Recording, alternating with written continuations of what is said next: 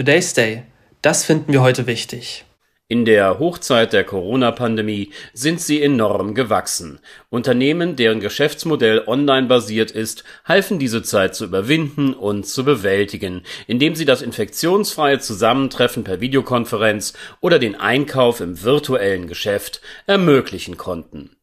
Genau diese Zeit ist nun vorbei. Besprechungen finden wieder in Konferenzräumen statt, Schulen unterrichten wie früher ihre Schüler in wirklichen Klassen und studiert wird auch nicht mehr von der Kleinstraumwohnung aus.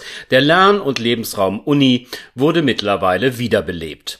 Auch die Notwendigkeit des kontaktlosen Einkaufens besteht nun nicht mehr zwingend.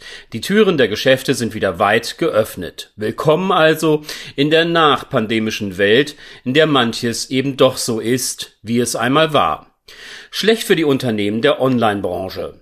Zeigten sich hier zur Corona-Hochzeiten enorme Zuwächse, so ist der Trend nun gegenläufig. Die Folgen für die Firmen, vor allem aber ihre Mitarbeiter, gravierend.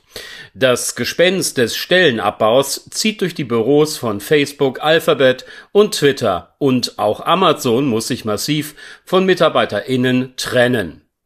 Nun hat es auch Zoom erwischt. Die Software, die uns während Corona zusammenführte und das ansteckungsfreie Begegnen und Austauschen ermöglichte. Ein Programm, das also dabei half, dass es weitergehen konnte, obwohl uns der Virus daran hinderte, das zu tun, was für uns Menschen so essentiell ist, das Zusammensein und Wirken.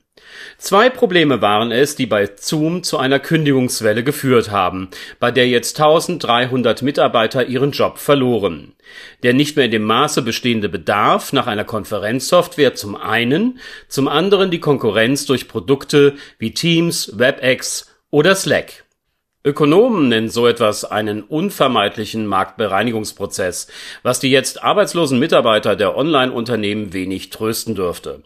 Ob ihre berufliche Zukunft in dieser wachstumsverwöhnten Branche liegt oder nicht, hängt nicht zuletzt davon ab, in welchem Maße Automatisierungsprozesse und künstliche Intelligenz ihre Tätigkeit in Unternehmen obsolet machen. Vielleicht gibt es aber in der Offline-Welt die ein oder andere Beschäftigungsofferte, die für die jetzt nach Arbeit suchen interessant sein könnte. Today's Day Audio am 9. Februar 2023, ein Donnerstag. Today's Day, ein Projekt von netkiosk.digital.